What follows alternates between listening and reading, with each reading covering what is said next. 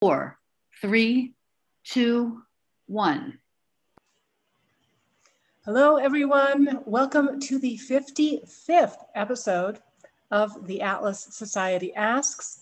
My name is Jennifer Anju Grossman. My friends know me as JAG.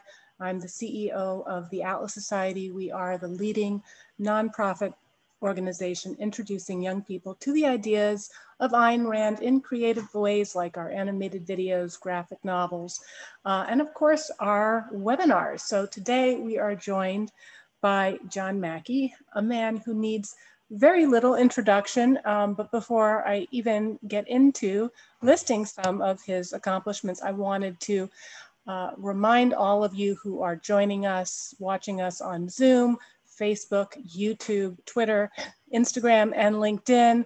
Use the comment section to type in your questions. We promise we'll get to as many of them as we can. So John is someone I've known for a long time, actually, even before I came to the Atlas Society, uh, when I was also in the food business at Dole Food Company, of course. He is the co-founder and the CEO of Whole Foods Market. He has led the natural and organic grocer to a $13 billion Fortune 500 company with more than 370 stores, including, uh, as of the past couple of years, one here in Malibu, and 80,000 team members in three countries. Whole Foods has been named by Fortune magazine as uh, a best company to work for for at least 16 consecutive years. Um, John is, of course, a uh, strong believer in free market principles. Uh, he co-founded the Conscious Capitalism Movement and he co-authored the New York Times best-selling book, Conscious Capitalism, Liberating the Heroic Spirit of Business, and more recently, Conscious Leadership, Elevating Humanity Through Business. We're gonna talk a bit about those.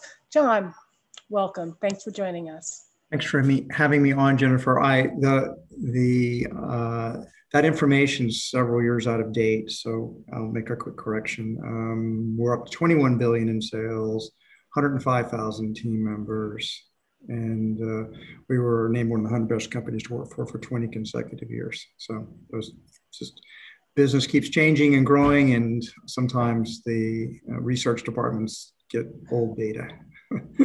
Spectacular. Well, thank thank you for the correction. Um, so, John, let's uh, let's start from the beginning. You grew up in Texas. You studied religion and philosophy at the University of Austin before starting your first health food store. Um, what drew you to those subjects, and is there an alternate reality where John Mackey would have gone on to become, oh, I don't know, a pastor or a philosopher? I did. I did go on to become both of those, but just in the context of uh, being an entrepreneur, which was which is my true calling. Uh, when you're very young, you you try on lots of different try on different beliefs, you try on different lifestyles, try on different friends, you try on different potential life partners, and uh, that's how you learn how that's that's how you really learn who you are. So, um, but no, I, I self-identify as a uh, as an entrepreneur because I wanted to do something in the world. I didn't just want. I wanted to build something. I wanted to create something. I, I didn't want to just um, interpret the world or write about the world. I like doing that too. And I've written a few books, and I've got a few more in me. But uh, I don't think I would have been fulfilled just thinking and writing and, and trying to influence people. I, I wanted to take my ideas and and, and put, put them into reality, create something with it. Business, building Whole Foods has definitely been challenging, but it's been so much fun. It's a, it's an adventure. I feel like my life has been an adventure, and it still is. And uh, it seems to be getting better all the time. What's your favorite part of your job? Visiting stores? I do enjoy seeing the stores and, and connecting with team members, but also customers and, and suppliers when they know I'm coming. They tend to wait wait for me to get a picture taken or sign a book or something.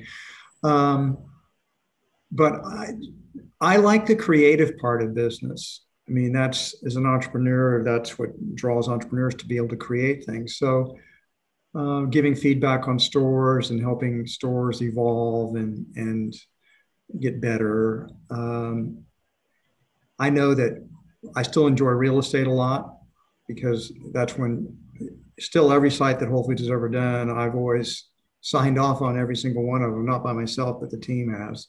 And we have a tremendous track record of success and avoiding a lot of mistakes by not picking bad locations that you'll be stuck with for many, many, many, many years and pay lots of rent.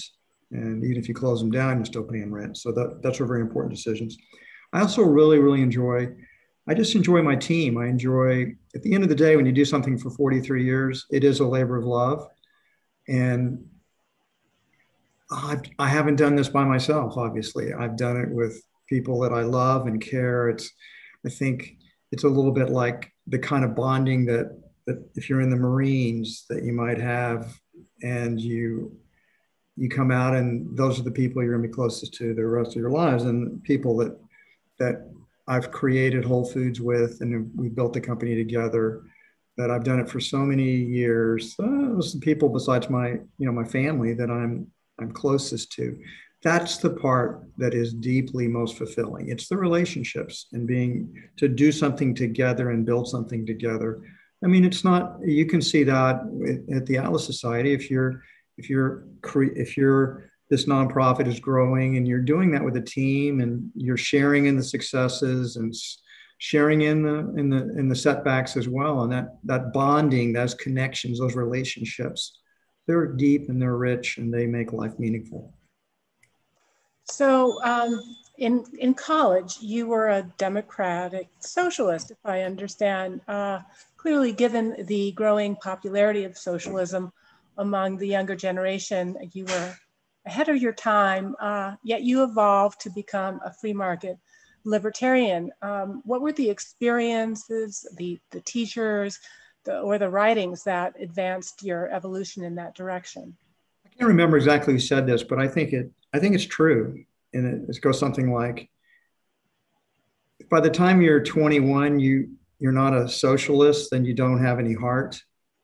But if by the time you get to 30, if you still are, you don't have any brains. And, and I think that's true. I think that when you're adolescent and you're young, you look around at a world, if you've grown up in a family, if you've grown up in a loving family, then you have a background of being taken care of and being loved and and you don't understand why the whole world doesn't work that way. You get out and the world is competitive and people don't care about you particularly. And uh, um, you project onto the society, gee, it ought to be like a family. We evolved as tribal animals where we did have more, more of a family type relationship with our tribe. Uh, and so people yearned for that.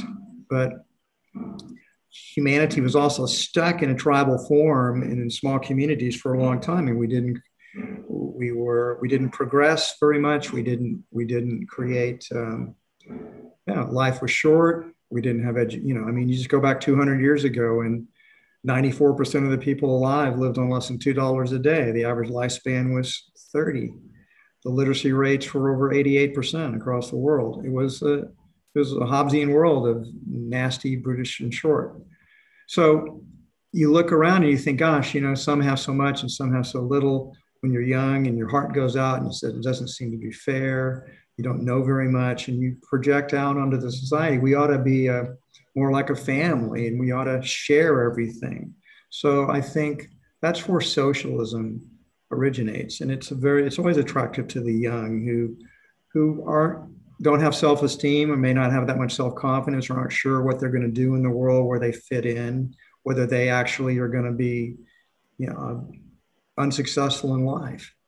Um, but then as you get older and you see how the amazing things that capitalism has done to, to, to bring humanity to a higher level, um, you, you let that go because you, you can still be a caring, compassionate person and help other people. But trying to design a society, socialism doesn't work. It's been tried 42 times in the last 100 years, and it's failed 42 times. And why the heck anybody that's rational would think, well, this time we'll make it better. It'll be different this time. It's just, you know, they're crazy. It won't be. It'll be a disaster. And it doesn't matter who's doing it. It doesn't, it fundamentally doesn't work. And I mean, China, look at China now as this sort of hybrid society, but when they were purely communistic, they were a terrible poor with starvation and famine. And I mean, one of the, when I was a little boy, that you're supposed to eat all your food so that, you know, they're starving people in China. And they liberalized their economy more, they began to create more prosperity. Same thing with India, which went through decades and decades after World War II and after getting out of the, uh, the British Empire, where they were where they were socialists and they were they weren't they were super poor. So uh, yeah, you learn things as you go through life. And one of the things I learned is that socialism doesn't work, capitalism does. And we need more capitalism. And we have an unequal distribution of capitalism in the world, and that's why we have so much poverty still. So yeah, you, you know, you talk about how, why in the world would anybody want to try this again? It's failed dozens of times. It's caused untold suffering and yet you know here we are it's like groundhog day every um, generation um, has to learn their lessons for themselves it seems they don't they're most people are his jennifer most people are they don't study history. They don't i mean they just and they they're not taught how to think clearly. They don't know how to be skeptical and question things and and uh, they just believe the propaganda that's thrown out their way. Um, when I debate young people that are socialists, and I've done it several times, they're incredibly ignorant about history, or they have some other interpret. They interpret American history now as just a this tale of woe, of exploitation of the Native Americans, enslaving blacks, conquering Mexico. It's all just a narrative of shame, and the tremendous things that you know. there are bad things that Americans happen in American history, to be sure but that leaves out the, the, the tale of triumph, that of progress, of economic progress, but also ethical, moral progress. We aren't the same nation we were 200 years ago, or 100 years ago, or even 50 years ago. America has made tremendous progress, and we're evolving. We're becoming more awake, more conscious, more um, just more developed.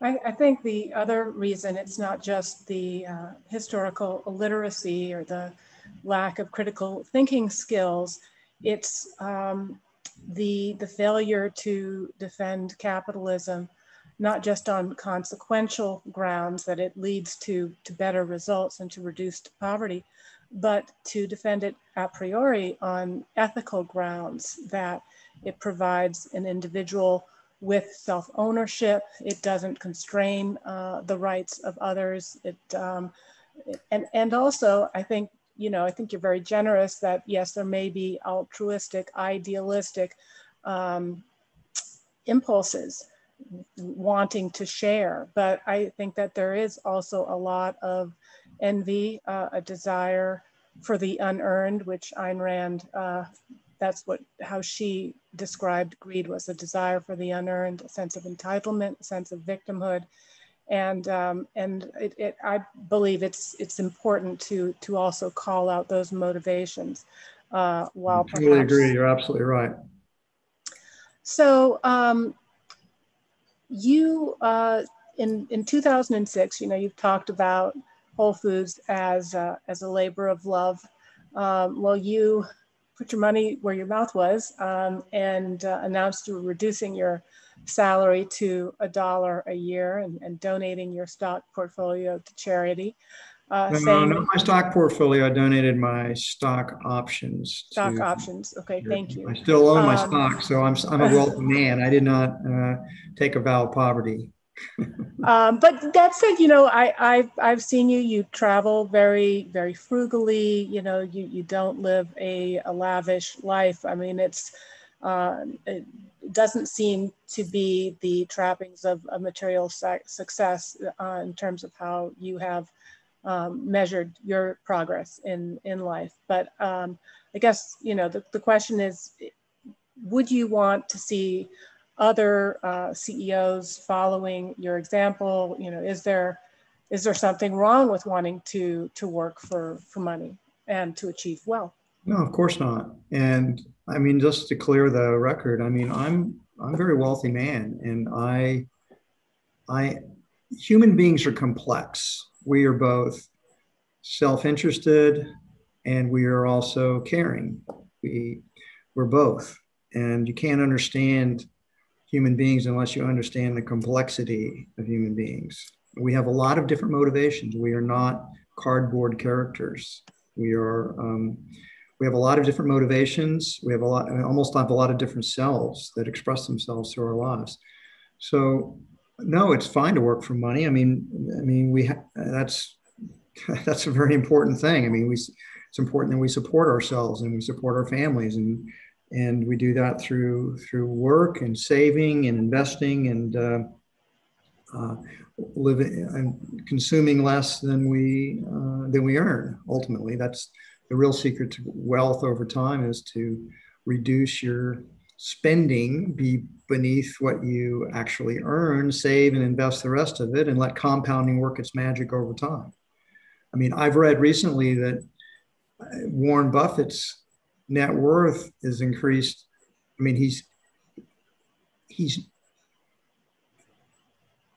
90% of his total net worth has been created since he, he turned 65. So he was wealthy when he was 65, but he's far wealthier today because compounding just keeps working and working and working. And if you live a long time and you and you realize the power of investing and patience, then the compounding works for you as well. It is working for me. So um, I, I don't. I think working for money. I certainly work partly for money. I mean, remember, I didn't, I still owned all of my stock, didn't own all my stock in Whole Foods, but I still owned, when I cut my pay to $1 a year, I, I gave my stock options to our foundations. I still, every year I got wealthier is because the stock kept going up. So uh, uh, it was not, um, I just wanted to make, I was always being criticized for any kind of salary I took. So, you know, I, I just took that off the table. The real wealth was being generated by creating value for the shareholders and for all the different stakeholders. And as we created more value for the shareholders, I was one of them. So I became wealthier as a result. But then again, being generous and kind and, and philanthropic, that's part of who I am as well. I'm both. And I don't I don't see any contradiction. I don't understand why that's so hard for people to understand. We have these we have these exaggerated uh, polarities. You're either you're either greedy and selfish or you're an altruist or you are um, you're either caring you're either saint francis or mother teresa or you're you're adolf hitler or gordon gekko. I mean it's not fair to humanity. We are we are we're very complex beings and people have lots of different motivations. And uh, uh, i just think it's I've always find it a silly argument in a way. I, I, really don't even like to debate that one anymore. It's just, it always comes back, to my opinion, to just recognize human nature is far more complex than you give it credit for. And there's lots of different motivations. And we, we are not one dimensional characters. So, in exploring those dimensions, I know we have a lot of uh, supporters of the Atlas Society and others that are watching us on a variety of different social media platforms. So, I want to encourage all of you to take advantage of this wonderful opportunity to ask a question of John Mackey. Just type it into the comment stream and we'll get to as many of them as um, possible. So uh, John, I, um, I, I, do not take a dollar a year salary uh, as, as the CEO of the Atlas Society. I do have to sh shop at my local wonderful Whole Foods uh, here in Malibu. You um, need to um, make more money. I, I, I uh, you know, I find other ways. I mean, I do Airbnb. I, I find other ways to to make money, but you know, it is a nonprofit, and um, and I'm constantly uh, you know, and, and trying to provide value to to our shareholders, to our stakeholders, to our investors, um, and also because a lot of like you're talking about the complexity of motivations. Um, my motivation in taking this job at the Atlas Society wasn't monetary. It was that uh, reading Ayn Rand had been really transformational um, to me. And uh, I believe that Ayn Rand's fiction awakened uh, many people to the, to the splendor of entrepreneurship and also uh, the dangers of bureaucratic um, encroachment. And you have mentioned uh, that Atlas Shrugged is, is uh, one, of, one of your favorite books that you enjoyed it in part um, because of the story of heroic entrepreneurs like. Dagny Taggart and Hank Rearden, who were, in your words, creating value, uh, who were purpose driven. And so, in, in your reading, would it be fair to say that some of those characters were, in fact, um, conscious capitalists? Sure, I think it is fair to say that. I mean, it's the conscious capitalism is it's on a continuum, and what I find interesting about those Randian characters is they were very purpose driven.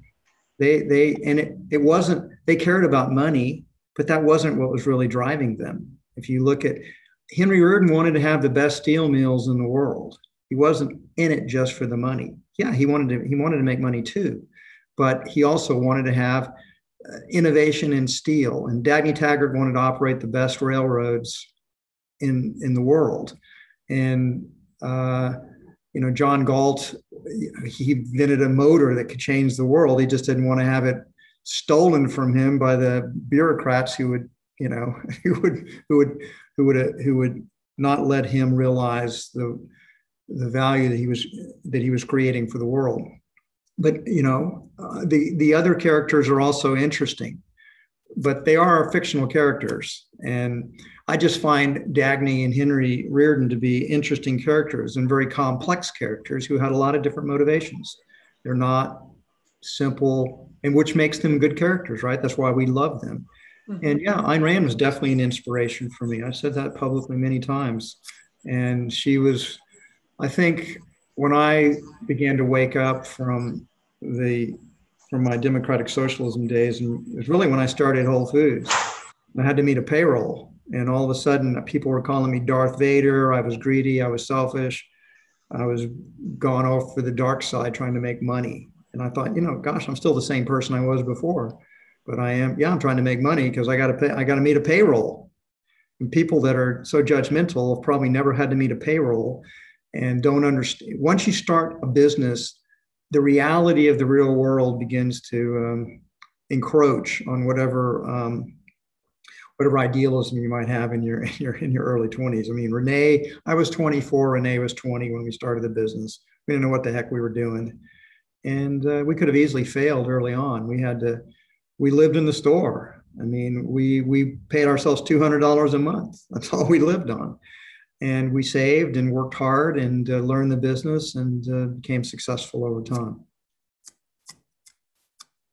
So um, I'd love to talk a little bit about about both of these books. Um, this is more more recent, and you say that uh, in, some ways you feel like this is the is the better book. It's certainly uh, a, a, very, and I highly recommend both, but it's certainly a very practical book. What, uh, after you came out with Conscious Capitalism, were, were, did you find people were asking for more practical advice in terms of how to apply some of these principles? Yeah, that's actually very perceptive, Jennifer. That's exactly what happened over time. I mean, Conscious Capitalism came out in 2013, and I lectured on it. I, you know, I, I, did a lot of speeches about it. And I got a lot of questions, and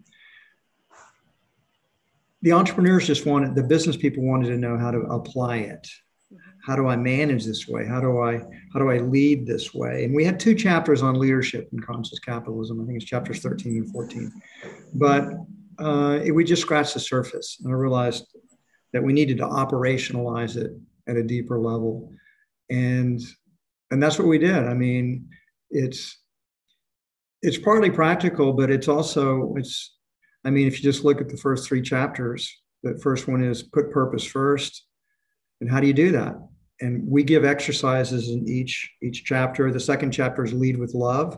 That's the one that uh, more people want to talk about because to them, that's a contradiction. They don't see how, because of the way people think about business, the metaphors we use to think about business are almost all hyper competitive. Martial. Yeah, warlike, or their their games, or their Darwinian survival of the fittest type things. And and while competition is certainly an element of business, it's actually not what it's primarily about. Business is primarily about creating value for other people. And competition is one way we keep from being complacent because people get to because you can't coerce people unless you're the government to you know, to do business with you.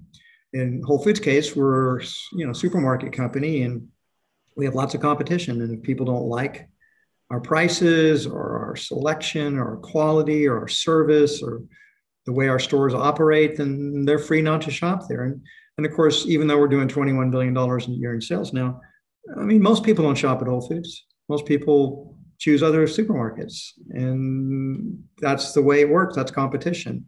We have to struggle every day to get better, lower our prices, improve our quality, get better service. And if you can do that, you'll get your share of the business. But it's not easy to do. And you have to work at it because your competitors constantly copy the things that you're doing good. And you have to continue to innovate. And that's how progress is made, not only in supermarket business, but across the entire economy. That's what makes capitalism so amazing. Is because I like the way I've read all Deirdre McCloskey's books. She's one of my heroes, and um, uh, she called it she called it innovism was a better name for capitalism than capitalism. But I think even better than innovism is innovationism, because the real essence of capitalism is creating value for other people, for your customers, and you do that through innovations. Innovations is how you stay ahead of the competition. Innovations is how the world progresses. And that's what makes capitalism so amazing is not just that it's voluntary exchange, not just that it's an ethical system, which it certainly is, but that it, it rewards innovation, successful innovation that, that, that gives people what they want. Nobody needed, knew they needed a smartphone before they got one, and nobody need, knew they needed a, an iPod before they had one. But then think about it. We, there were no smartphones 20 years ago. None, zero, none in the entire world. And now everybody walks around hypnotized by their smartphones. There's, I mean, they're, we're obsessed with them. And that didn't even exist 20 years ago. There was no Uber 20 years ago. 20 years ago, Google was just really getting cranked up. There was no Facebook. Uh, the world is no Airbnb. It's it's that's capitalism. That's innovationism. It's it's it's the greatest system humanity's ever created. And Ayn Rand's part of her genius was she saw that clearly, and she saw the the way it could be and should be. Uh, and that's that's the beauty of something like Galt's Gulch, right?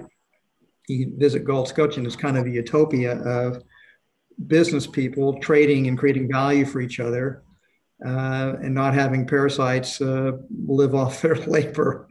Uh, so, uh, yeah, I'm a big fan of Ayn Rand. She's had a big impact on me. Yeah, and and to me, her her greatest contribution uh, was was her art. You know, her narrative, um, and she she talked about art as a recreation of reality according to an artist's values and presenting you know presenting an ideal and making it exciting and sweeping people up into the uh, into the adventure of it. Um, now in a, in a recent debate on on whether business should focus solely on profits uh, you, you did mention that when you talk to certain objectivists um, you find yourself sometimes engaged in a in straw man arguments. Now, maybe it's because you're not talking to the right objectivists. Um, so we'll hope to rectify that by having more conversations with you. But uh, what what is uh, maybe you know I was very generous of, of, you to talk about the things that you derive a lot of benefit from in terms of Rand's literature. But where are some of the the, the ways that you maybe diverge or, or find that it's less helpful? Well, I've, in my experience with people and with life, um, people's weaknesses come out of their strengths. Oh, I could not agree with you more. They're just always like the the light and the shadow. They're one and the same. That's right. And so, and I've read a, I've read at least two biographies on Ayn Rand, and uh, so I think one of the things that's that's sort of not emphasized enough in the narrative about Ayn Rand is that you got to understand when she lived and what she was up against. She was, I mean, socialism, communism was, she came out of Russia. Communism had taken over Russia. And she comes in and she's working in Hollywood and she sees communism taking over Hollywood. And and part of her personality is she's a provocateur. She just, you know, courageous. She's courageous and she's not she's not afraid. She was not afraid to to call a spade a spade as she saw it. And uh, um, and I think so. I think part of she reacted so strongly against um, the the world that she found herself in the United States, and plus the adopted home, the purest example of capitalism. She saw it being corrupted, just as we see it being corrupted today. Actually, so it's we we need a Randian type character to arise now. Um, but because I think she liked to be provocative, I think sometimes she she exaggerated or overstated things to make a point. If I watch Ayn Rand in videos, I can just see that she liked shaking people's trees, and um, and and so she would say eh, that you take selfishness for example. So just self, you know, I read selfishness as a virtue. I understand what she's trying to get to there. That, but really, what she's talking about is a type of self-interest. Living right. your life for yourself is not a crime. It's not evil. It's it's a good thing because who understands ourselves better than we do, uh, and who can understand our motives better than ourselves. So the the right to live for yourself is fundamentally a right. But then she makes a move just to shake people up. She calls it selfishness. But that's not really the definition of selfishness. Selfishness is a, is a regard only for the self and to the exclusion of everyone else. But you look at the characters in her novels like Rearden and Dagny Taggart, they weren't selfish. They actually cared deeply about other people. And so they were self interested. Self interest is good. But because she liked to provo- provoke people, she used that word selfishness. And it's not a whole lot different than Gordon Gekko saying greed is good. Well, you know, greed is not actually good, but working hard and making money is good. Um, but greed is like selfishness means you don't care about others, you just care about yourself. And greed means that you keep taking a lot more for yourself, disregarding anybody else that it's by it's we're taking words that we're redefining words that you're never going to convince most people that selfishness is a virtue or greed is good. I understand in the capitalistic context of how you want to provoke people almost to say, well, you know what? It's okay to be selfish because, because through voluntary exchange, the world is a better place. And it's true. It's just that we're losing the argument by trying to use those words. But Rand was trying to be provocative because that's the kind of being she seemed to be. And now I, I see the Randians and objectivists, they switch over, well, benevolence is good, but altruism is bad. And we, we get to start using these words in contexts that most people don't understand. We, we do these special definitions for them. So I just, as I've already said a couple times, I think human beings are complex we are selfish and we are also altruistic. We're both. We love our children, but we sometimes are mad at our children. Sometimes we make sacrifices for people, and sometimes we take what we can get. We're just very complex beings that have a, a whole panoply of motivations and emotions. And the fully healthy human is going to reflect all of these things. So I always felt like Rand made a straw man argument putting selfishness versus altruism because I've never met a pure altruist. I have met a few people that are sociopaths, basically, that are purely selfish. and I would not want to be friends with them. Most people are combinations of the two. And a good person is both self interested and loving. I don't see any contradiction. And, But I, so that's where I divert. I, I diverge a little bit there. I just feel like um, we're not going to win the capitalistic argument by argue, arguing that selfishness is a virtue because we're never going to convince people that's true and we're, we're doing damage trying to do so. We should just admit Rand was a genius and a provocateur, and uh, but that she wasn't perfect being and she made some mistakes and uh, like everybody else i make plenty of mistakes too and uh, that's the way life is. I don't know if i'm I, yeah I'm, no I, I i hear you on that. I probably I gonna get a lot of hate mail but that's the way it goes you're you're here at, at the Atlas Society. Um, I, I, think that it's a certainly fair debate to talk about whether the choice of the word selfishness, which is pretty firmly established um, and associated with a very narrow and short-sighted self-interest as opposed to a, a longer term self-interest. I, I do believe that Rand was uh, provocative. I do believe it's important to understand the context, including coming out of um, uh, Soviet Russia.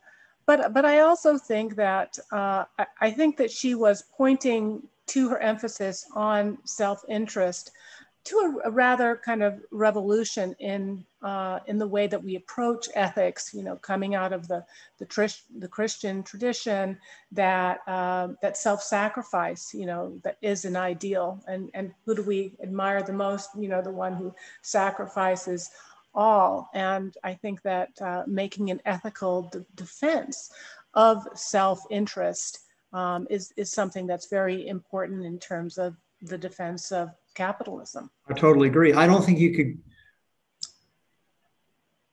self-interest, enlightened self-interest, long-term self-interest is how we make progress in the world. It's a good thing.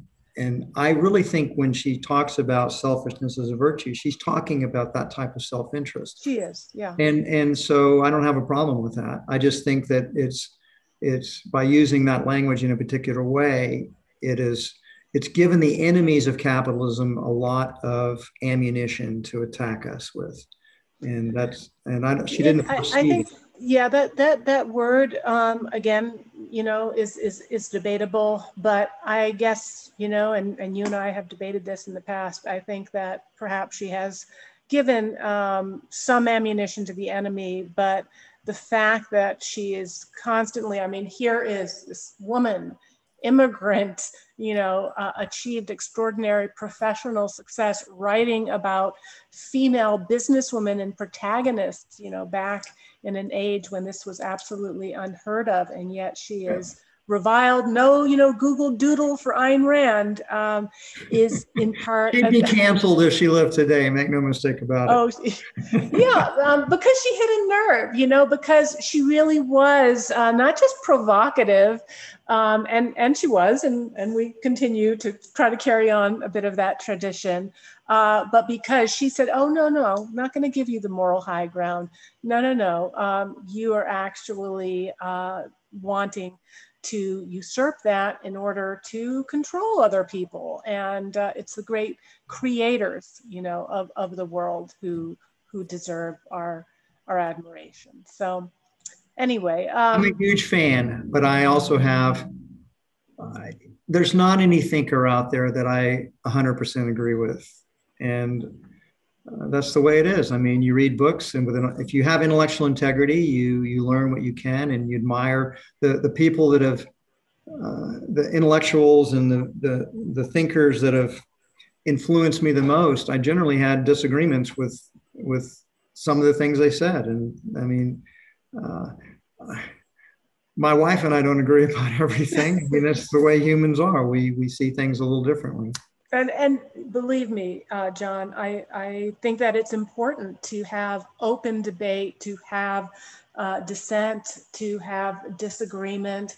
And um, if I if I didn't believe that this information was so important, I wouldn't be as critical as I sometimes am of an approach that deifies Ayn Rand, that treats her as uh, infallible, that conflates the person with the ideas.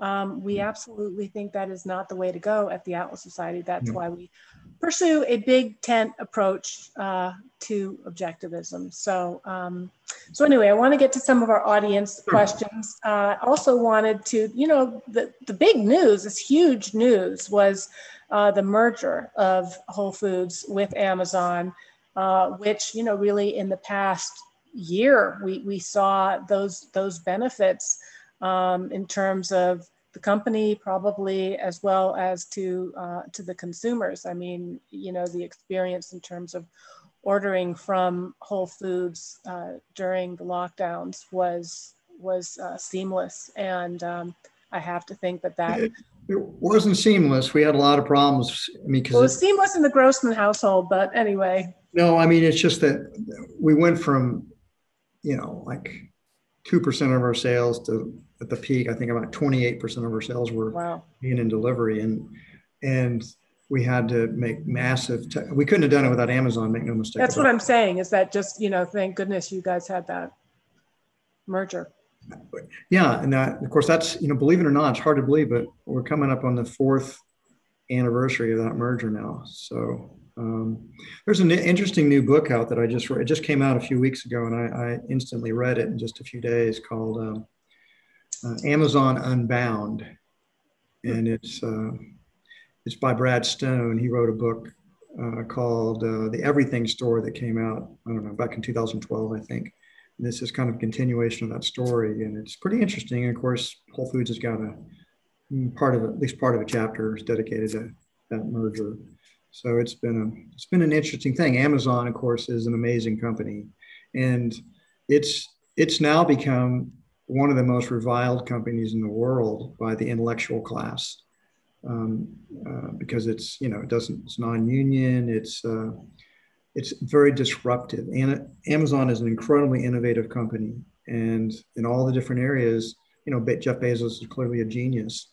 And he would make a great Randian character by the way uh, because Jeff is uh, so creative and he's built a culture that's highly creative and we're constantly inventing new things and innovating. And and that's very threatening to people because it disrupts things. So think about the business is disrupted. Um, it started out with books but i mean if you now it's just not just books it's anything you want. And from amazon you can pretty much maybe not at the height of the pandemic but you can get it in no less than two days oftentimes just one day. And you get into that habit of just you know one click of getting something that you want on immediately. That's been totally transformative. And then transforming cloud computing with AWS. Uh, that, that was a huge, huge innovation that took a long time for Google and Microsoft to wake up to it. And now they're they're trying to catch up, but Amazon has a pretty pretty substantial lead. Um, they and, and, everything they get into, Amazon, they haven't been successful at everything, but uh, the company is is is very, very creative. And I like that about the company. I like that about Amazon. And that's one reason they've been a good partner for Whole Foods. I, I'd love to be able to tell you some of the stuff that's going to be coming out in the next few years in the grocery business that Amazon's been working on. But that old joke I could tell you about, I'd have to kill you. in this case, I could tell you, but they'd probably kill me. so I'll, I'll, better keep those secrets from now. You have to tell me, but then you'd have to hire me. Um, Scott uh, has a question. Um, it's kind of related to Amazon. Uh, Jeff Bezos, is he a friend of free market capitalism or is he trying to capitalize on increased government regulations and control? That's a kind of yeah, I'm not going to answer that. John, question. yeah, that, no, that one's that'll, that'll end up being a headline somewhere, so I'm not going to say. Right. Okay. I'm not going to think about that. Uh, I'm not going to talk about asked, Jeff's, I'm not going to talk about the Washington Post, Jeff's politics. I don't want to talk okay. about Amazon in general, except to say that we're happy we did the merger and we've Whole Foods has learned a lot. Well, one of the things that I thought was interesting that happened after the the merger, you know, Amazon uh, said we wanted to raise our minimum wage for its employees to $15 an hour. Uh, great, great for employees. Great great for the companies uh, to an extent, I guess, though, as you mentioned, that raised your total labor costs by you know, 250 million or so. Um, assume as a free market libertarian, you would not want to see federally mandated uh, minimum wage, and um, perhaps you can talk a little bit about. We already have a we already have we already have a mandated minimum wage. You mean a fifteen dollar? Fifteen dollar, yeah, beyond the, the federal workforce. Yeah, no, I clearly I oppose that. I mean, I'm you know I'm pretty libertarian. I, I'm, I'm yeah. I believe the market sets wages, and when you go in that may not make any difference at all or very little difference in New York City or San Francisco. But if you do that down in Mobile, Alabama, or or Mississippi, or or some of the states that people are, you're just you're gonna you're gonna increase unemployment. You're gonna price a lot of people out of the marketplace, and that's just a, it's just a simple fact. It can be the economy has demonstrated over and over and over again, and I always I always address that argument by saying, well, if why raise it to fifteen dollars? Why don't we raise it to thousand dollars an hour? Wouldn't that be great? Everybody be making thousand dollars an hour. They'd be they people be making everybody be a millionaire, and the whole society would all be millionaires. That'd be so great, wouldn't it?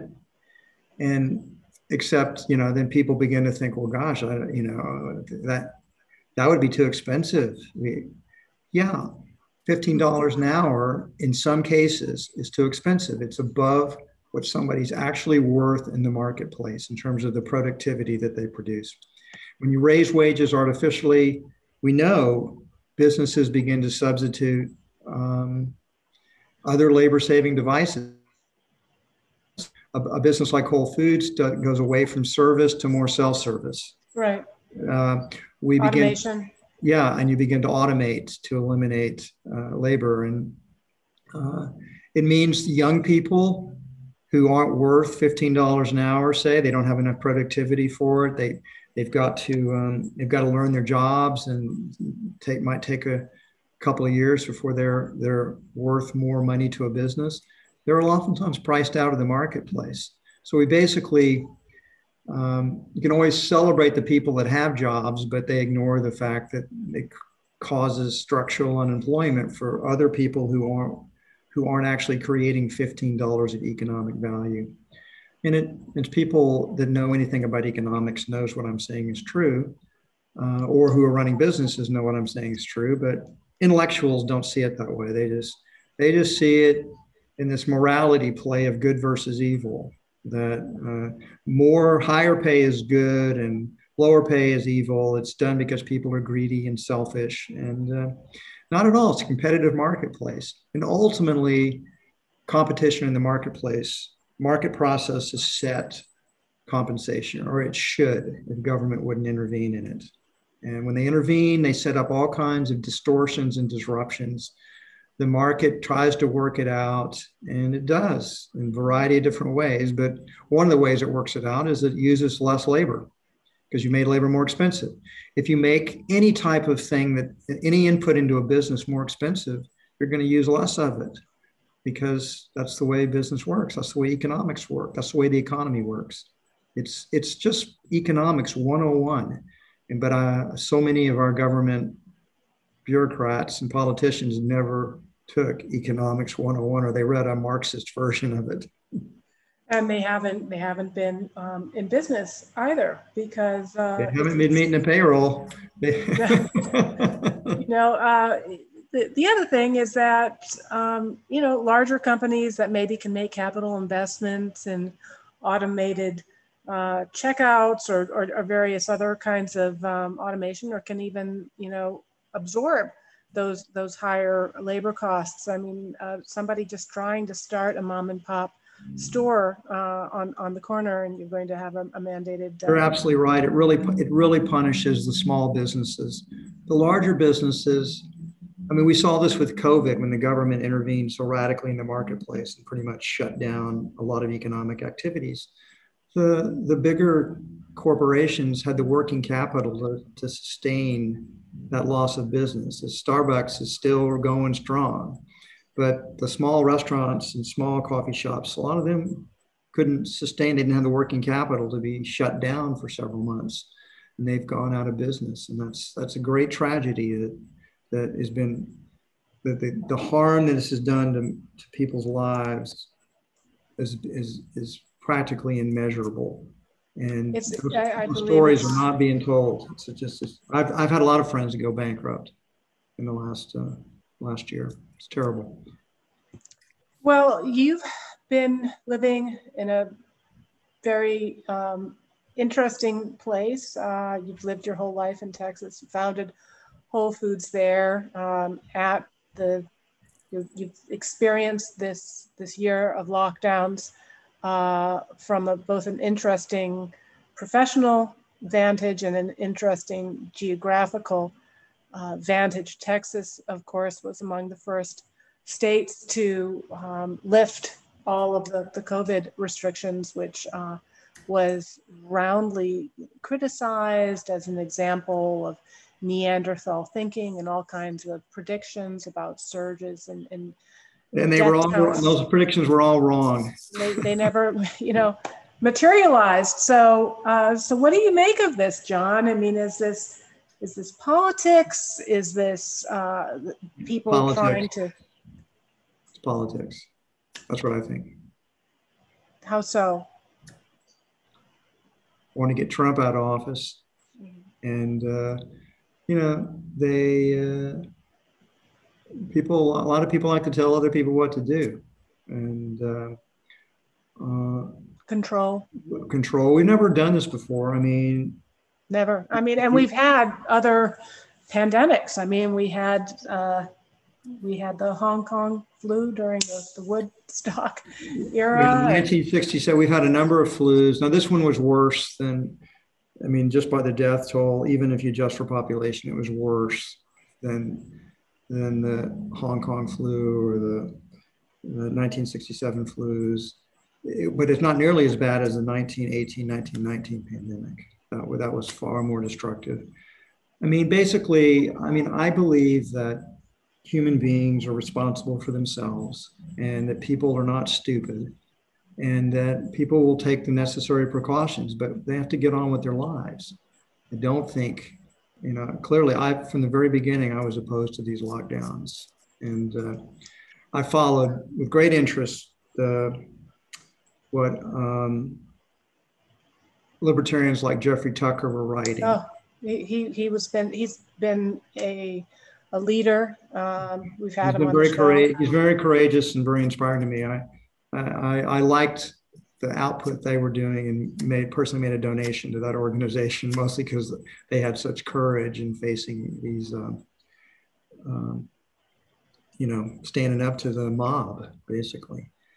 So, you know, I was, I'm so happy, Jennifer, because Whole Foods has lifted. Um, now you can shop in our stores where it's permitted, like Texas and Florida. You don't have to wear a Not, not in California. Not in California, but no mask. Um, our team members, we are asking them to have proof of vaccination right now, and if they do, they can be maskless. I'm I'm maskless. I had I had my second vaccination back in in February, so I feel free again. Honestly, I feel I'm so like glad. I, I feel like a year of my life was taken away from me, and uh, I wasn't very happy about it.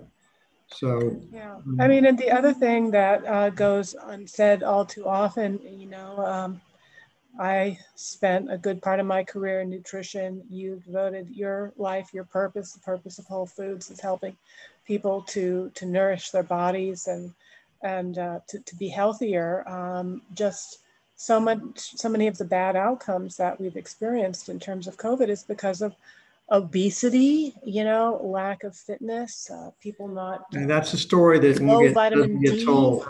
you know. It's a story that doesn't get told that the reality is is that I mean you look statistically, and this is not just across the United States. It's just that we are the most obese nation in the world. But um, I, I don't know, like uh, eighty percent of the of the deaths have been for people over the age of sixty-five, and almost a phenomenal ninety-nine percent have been to people that have underlying health conditions.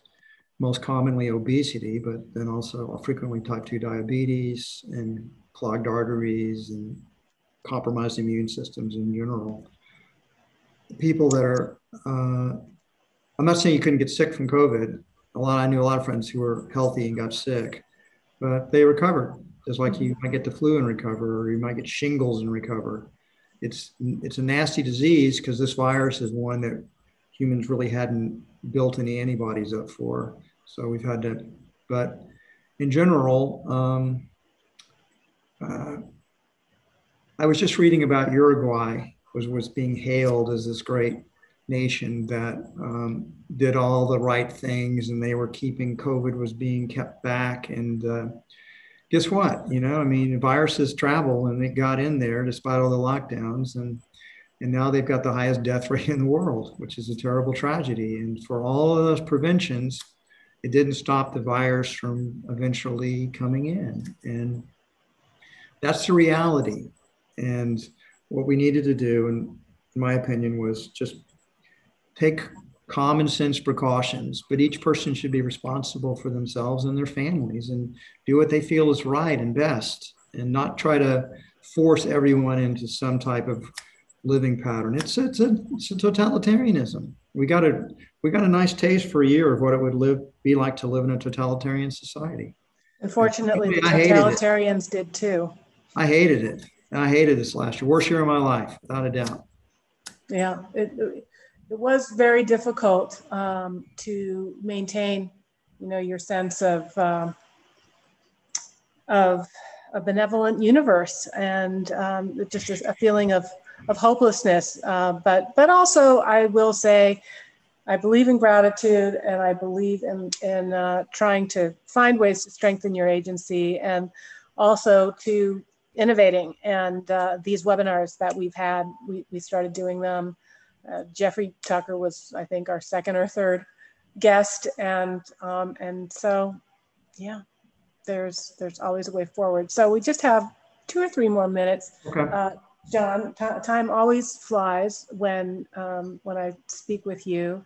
I, uh, you know, we talked about the untold story of health and COVID. Are there any other untold things that you'd like to to say, or or maybe um, too broad? So you should ask me a specific question. okay, tell tell us about your the next the next one coming up after after this your next book.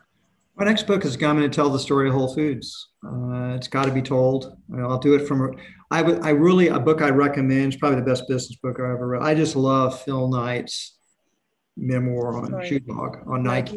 Mm-hmm. Yeah, it was such a great book, and uh, that's my goal. I want to write a book as good as Shoe Dog and that's that's the next book.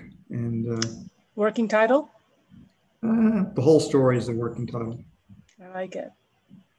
All right. Well, John, uh, I I know I'll see you in South Dakota, but I am going to try to get our schedules together and see you. I'm in Austin. You say in June. Let's yeah, we can connect up for lunch, coffee, yeah. or sometime. We'll do it. That that would be wonderful. I really appreciate. it. Thank you so much for for all that you do. And also, John, if you do a store visit in Malibu, I actually know. haven't seen that store yet.